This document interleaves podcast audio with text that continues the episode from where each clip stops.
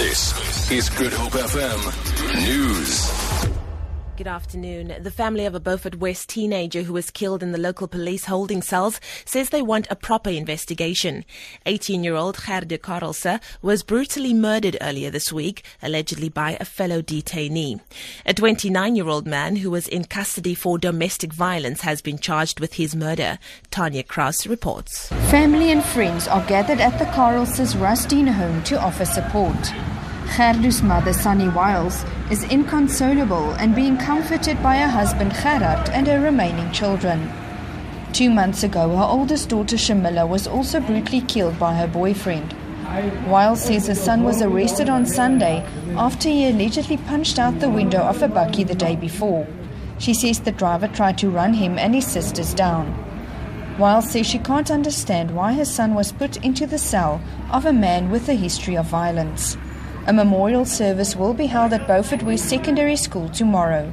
Tanya Krause, SABC News, Beaufort West. Parliament has suspended Nehawu branch chairperson Sthembiso Tembe and a colleague with immediate effect for alleged misconduct. This morning, more than 100 parliamentary staff members affiliated to the trade union gathered on the steps of the National Council of Provinces in what appears to be a work stoppage. Abongwe Kabokana reports. There have been simmering tensions between Nehawu and the management of parliament since last year, which culminated in clashes between the striking workers and the police. This was caused by a dispute over wages. Last week, the workers prevented Secretary to Parliament Gengezi Mgidlana and his management team from addressing them during a staff meeting in the old assembly. The contentious issue over the dispute is the demand by Nehawu for management to pay back the wages that were deducted for the days of the strike last year. Police are monitoring the situation.